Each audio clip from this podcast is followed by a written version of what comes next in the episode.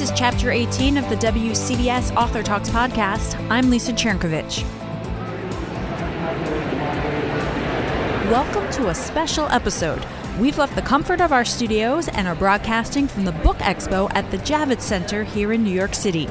This is the largest annual book trade fair in the United States, and it's where publishers, booksellers, and authors come together to celebrate storytelling in all its forms. Our guests this week include Beach Read royalty Jane Green, sci fi writer Cory Doctorow, and the one and only James Patterson.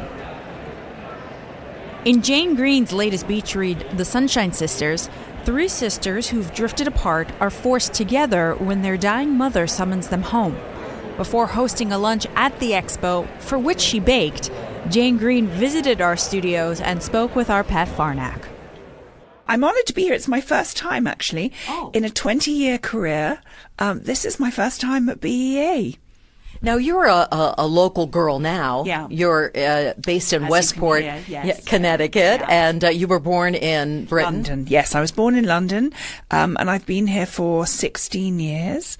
Um, and I'm, you know, I'm naturalized. I'm an American. My kids are American. I know I still sound like I stepped off the boat yesterday, but um, that's lovely accent. Thank you, thank you. Now, the Book Expo, you're a busy lady today. Not only are you here with us, but uh, later on at the Book Expo, you are going to be making an appearance and you're cooking, I understand. Yes. Well, I actually cooked yesterday. So I, I cooked these little, um, chess tarts and I cooked 50 of them. And I was going to cook extra because, um, I thought, well, if I, I'll say to anyone, if anyone wants to show up at Book Expo and have a taste, they're really, really good. But then some burnt. So I had to use up my extras. Um, but yes, yeah, so I'm cooking and I'm serving lunch.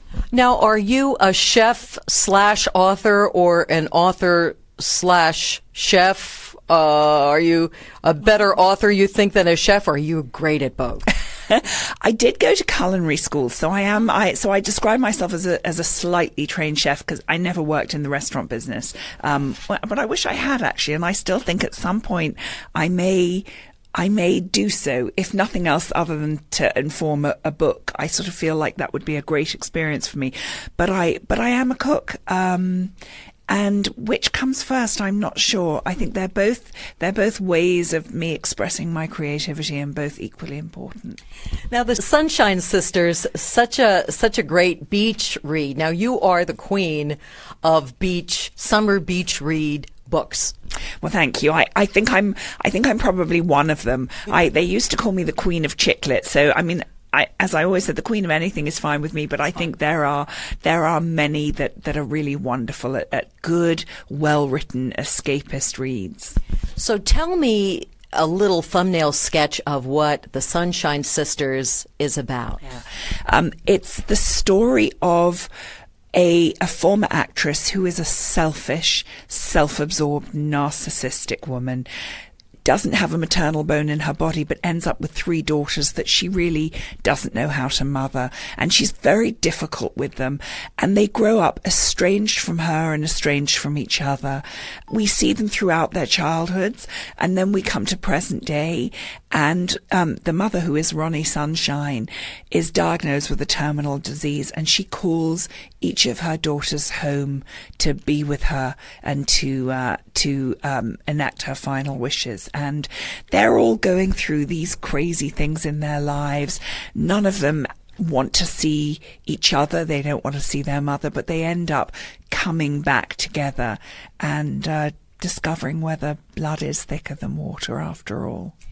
How did you get to uh, write about ALS, which is what uh, Ronnie Sunshine, the terminal illness that she yeah. she has?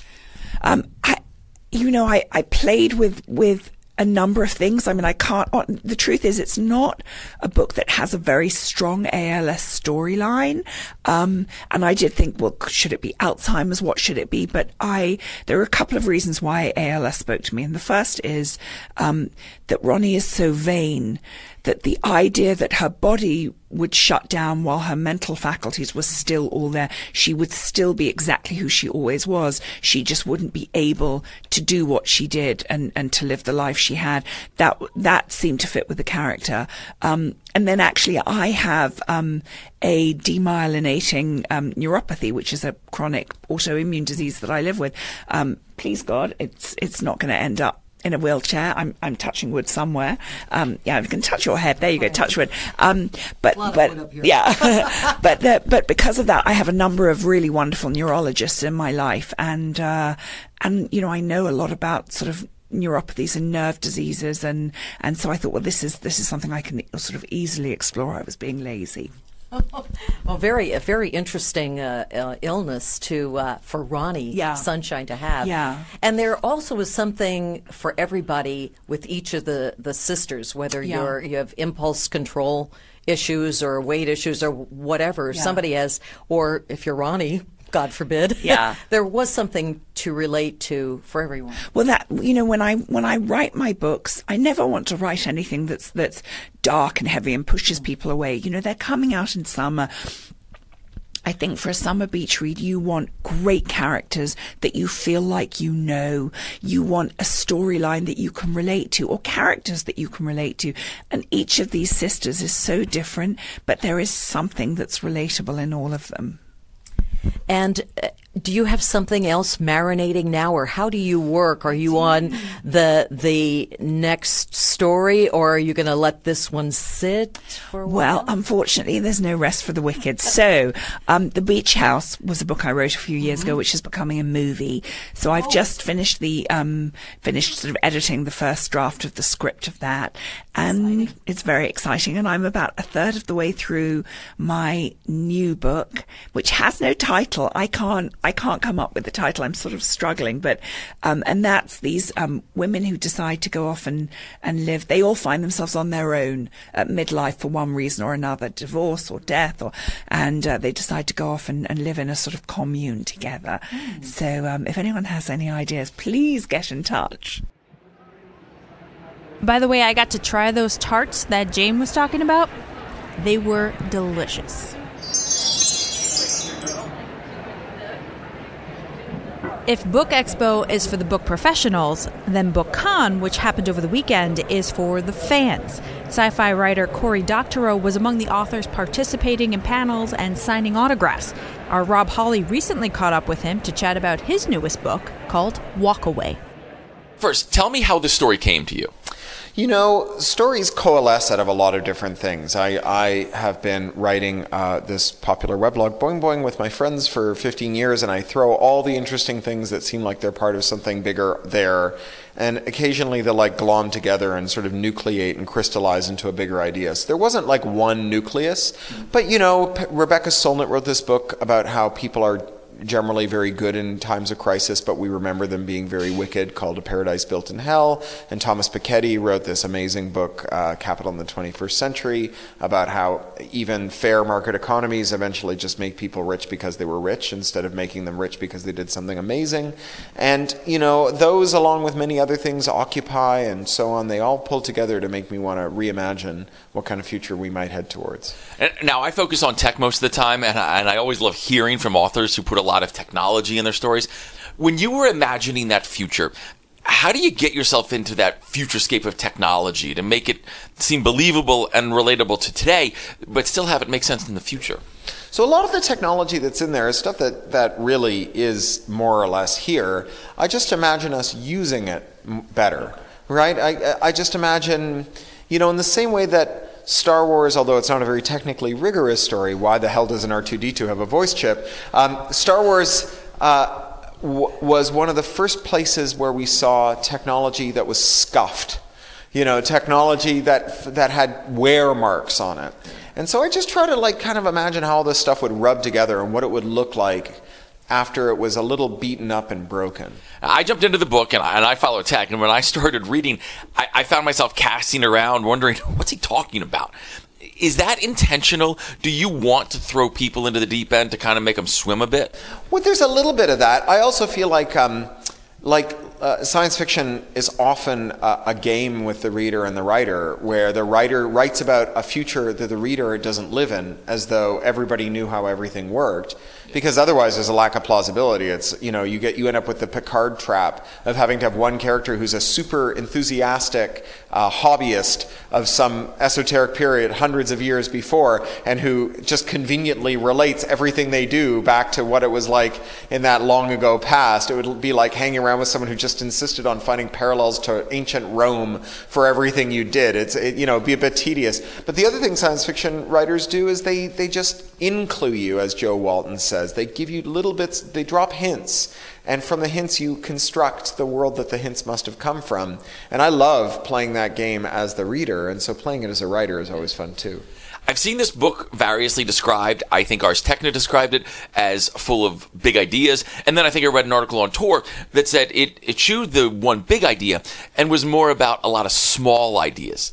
I'm not sure where I land, but where do you land? So I think it is about a big idea, but uh, like a lot of science fiction, you have one central technological phenomenon and you make the whole world turn on it, but that is so obviously uh, a fake that you then add some garnish to, to flesh out the rest of the world. And so the one technology that, that everything turns on here is the way networks let us, instead of merely uh, helping us get what we want, they help us find things that we didn't know we want or, or find ways to to substitute one thing for another that like if what we want is to play a video game against someone else who's fun and not a jerk uh, as opposed to like playing a video game with a specific friend technology can help us find that in an instant around the clock and so that that idea scaled up to the level of a civilization where when traffic is bad you find something to do that doesn't involve going cross town that's every bit as fun as what you were about to go cross town for uh, is a big technological idea. It's a way of using networks to coordinate ourselves in that would like make our society unrecognizable and make it more like a, a, a day of pleasure than a day of work. And then around it is all this window dressing of 3D printing and practical immortality and drones and mechas and airships and railguns and, you know, machine learning and all the rest of it, which are all, you know, they contribute in some way to this other stuff, but they're, they're also there to give it the verisimilitude of, you know, a shop window that just doesn't have a mannequin in it, but maybe has a little side table and a bud vase and, you know, uh, it's it's fun to talk about this as a book of ideas and a book with a lot of technology in it. But you know, the thing that science fiction is more than anything else is it's an adventure genre. It's a pulp genre. It's a genre that's meant to be read for pleasure.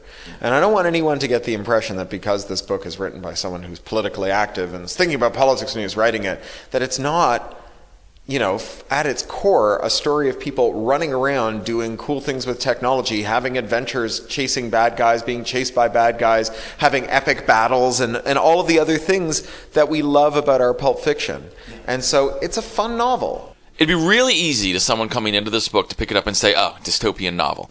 How would you describe it? I call it an optimistic disaster novel. So the thing that differentiates a disaster from a catastrophe is whether, when disaster strikes, people rise to the occasion or turn on each other.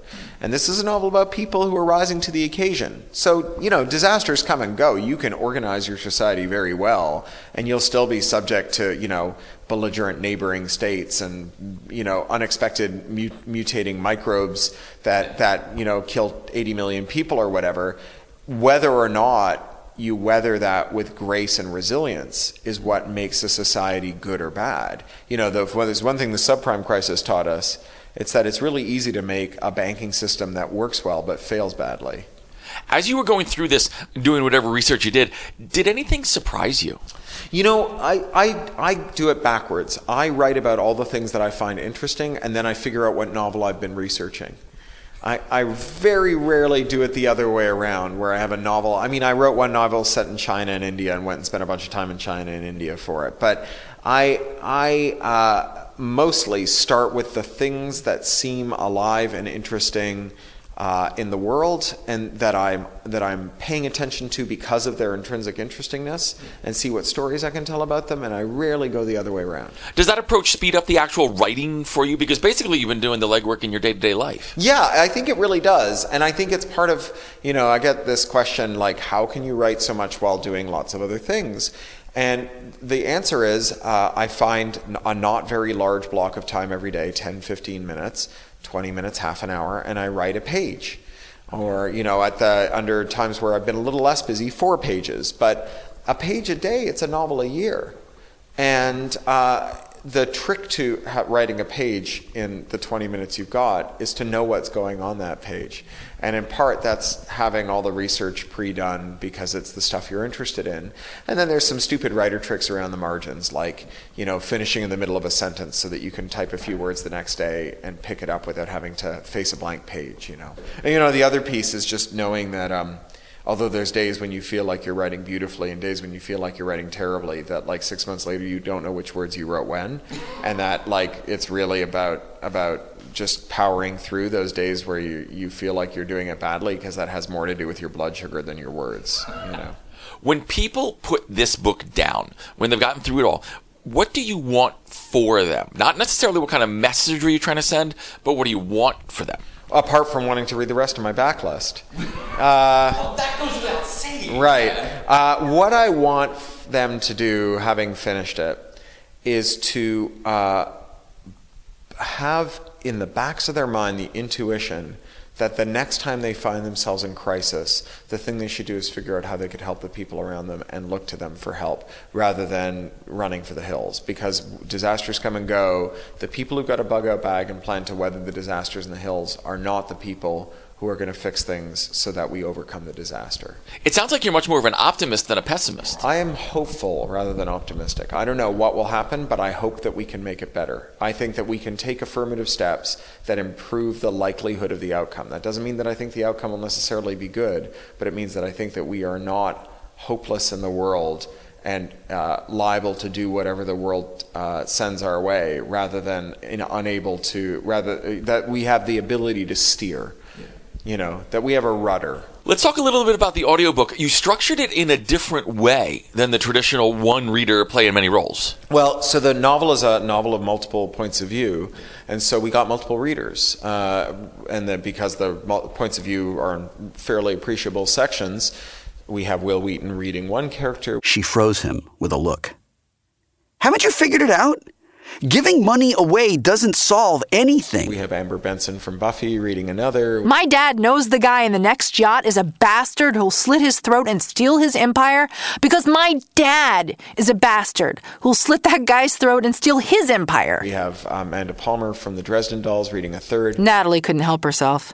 Disc cracked up. A computer program that could laugh. Life was weird.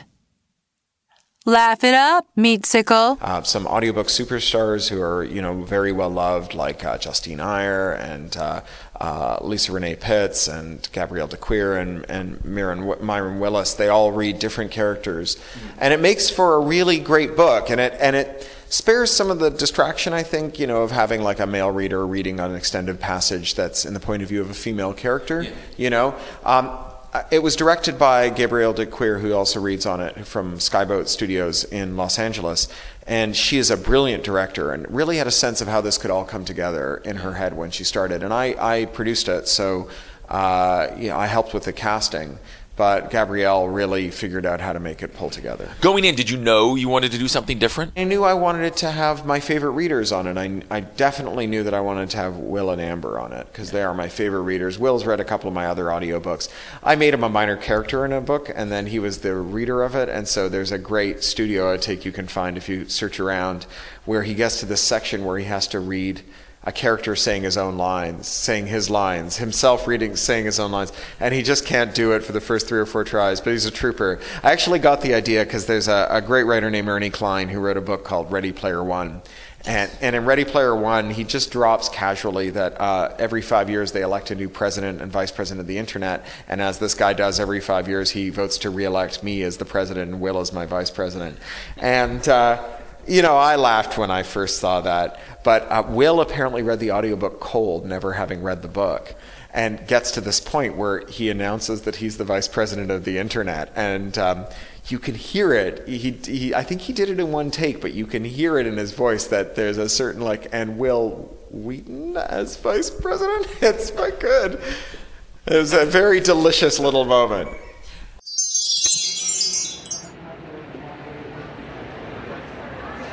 Our next guest really doesn't need an introduction. James Patterson has sold more than 350 million books worldwide and is the current Guinness World Record holder for the most number one New York Times bestsellers. He found some time in his busy Book Expo schedule to talk with me about his latest young adult book, as well as some of the other projects he's working on. You're one of the busiest men in publishing. You have a lot going on. Tell us about your newest release, though, Crazy House. Uh, Crazy House is, is a YA young adult. Um, I did a series called Maximum Ride, which is one of the biggest series I've ever done. And then I, I really I didn't have a great idea for a while for a, a young adult series, and then Crazy House came along, and I just love this idea. It's two twins. Twins are always twos. Twins, we should say.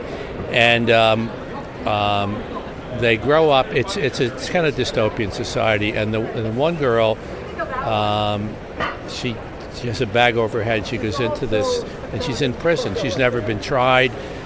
She's never done anything that she's aware of to you know be guilty of. She's in prison, and they put her on death row. And it's like, huh, you know. And the other twin, of course, wants to find her. And like I said, you have a dizzying array of releases coming out. How do you do it? Uh, I, I, don't think about it. I love. Um, somebody said you're lucky if you find something you like to do, and then it's a miracle if somebody will pay you to do it. I'm sure that you know people watching, listening, whatever, uh, know what I mean by that.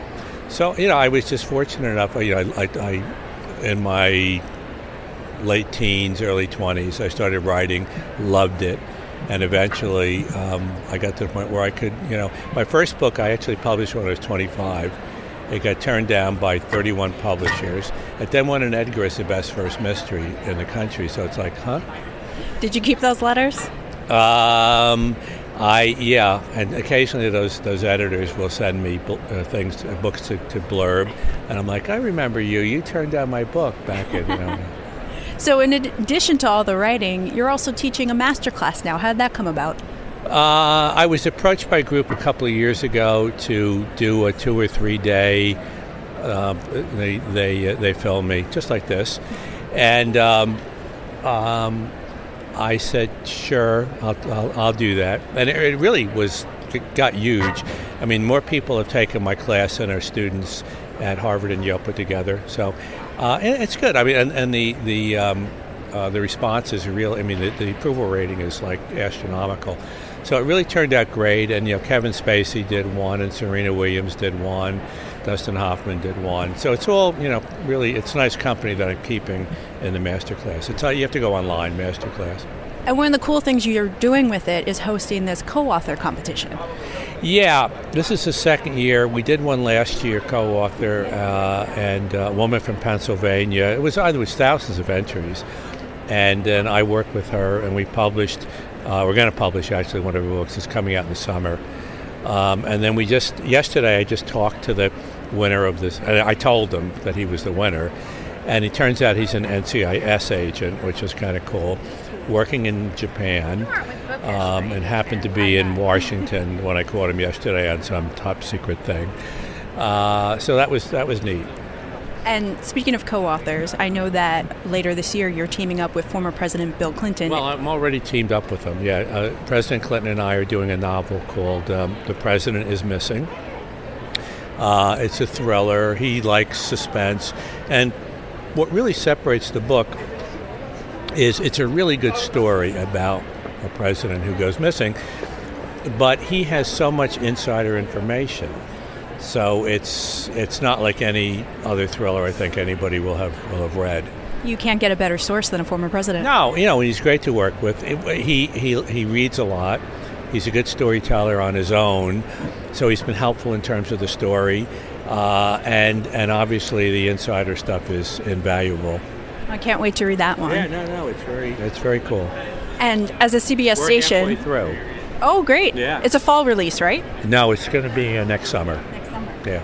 So as a CBS station, I'd be re- remiss not to mention Zoo is coming back for another season. Zoo is back at the end of June, and we actually have sold another series to CBS called Instinct with Alan Cumming, and that will be next January. Great. We'll have two series on CBS, which is great. yeah. And are you very And I will involved? tell you, CBS is the best in terms of, of working with people on television. Their notes are really terrific. They're really smart. So it's a pleasure. Um, And you're very, are you very involved with what happens with the script? yeah. Yeah, I, I get all the scripts. I get all of the uh, the dailies in terms of the filming, and you know, and the group is it's it's a good group. The showrunner, we, you know, we've gotten friendly showrunners. Um, so yeah, I, and I think actually the third season is going to be the best. It's uh, it just keeps getting a lot of times with with series, they start fading a little bit. This is actually getting stronger and stronger and stronger. So I'm very excited about the third season of Zoo. Great. And one more thing that you're doing is if you weren't already doing enough, I noticed you write movie reviews on your website.